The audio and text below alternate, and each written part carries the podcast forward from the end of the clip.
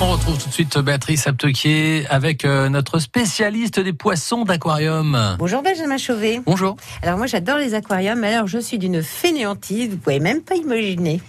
Oui, je comprends très bien. Euh, alors, on peut automatiser ça. Quand on parle d'automatisation, ça commence déjà par avoir un petit programmateur pour allumer et éteindre l'aquarium. Ça, on le bien. conseille vivement parce que c'est super pratique et on n'a plus à gérer ça. Mhm. On est sûr de ne pas oublier La d'éteindre lumière, l'aquarium vous la nuit. parlez de la lumière. La lumière pour l'aquarium, oui. Ouais. Mhm. Donc ça, on met un petit programmateur, on le trouve partout dans le Et ça commerce. c'est important d'avoir de la Ça, lumière. c'est important d'avoir de la lumière pour D'accord. les poissons déjà, pour leur avoir un cycle de jour et de nuit euh, euh, de manière régulière, et aussi pour les plantes pour qu'elles puissent créer leur photosynthèse. D'accord. Ensuite, on peut aller plus loin dans l'automat- l'automatisation, pardon. On le disait déjà précédemment, on peut automatiser la nourriture, Ouais. mais on peut aussi automatiser les changements d'eau, qui sont souvent la chose qui est la, la Ah plus ouais. contraignante quand même Ah dans un ouais, aquarium. vraiment. Donc ça, on peut automatiser. On a déjà des remises à niveau qui nous permettent de rajouter de l'eau en cas d'évaporation.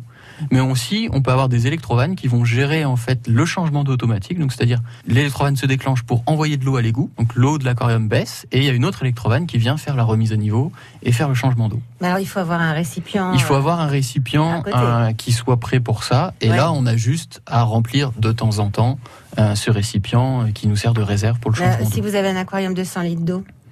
Mais généralement, il faut faire 10 à 15% de changement d'eau par semaine. Ah seulement Donc il faut prévoir une- une- un changement d'eau de 10 à 15 litres par semaine. Ouais. Donc très vite avec euh, 50 litres, ce qui est largement faisable de rentrer ça dans le meuble, on arrive à tenir quasiment un mois. Merci Benjamin Chauvet. Et tout ça, évidemment, c'est bon à savoir la Minute Animale que vous retrouvez chaque jour à la même heure sur France Bleu Picardie.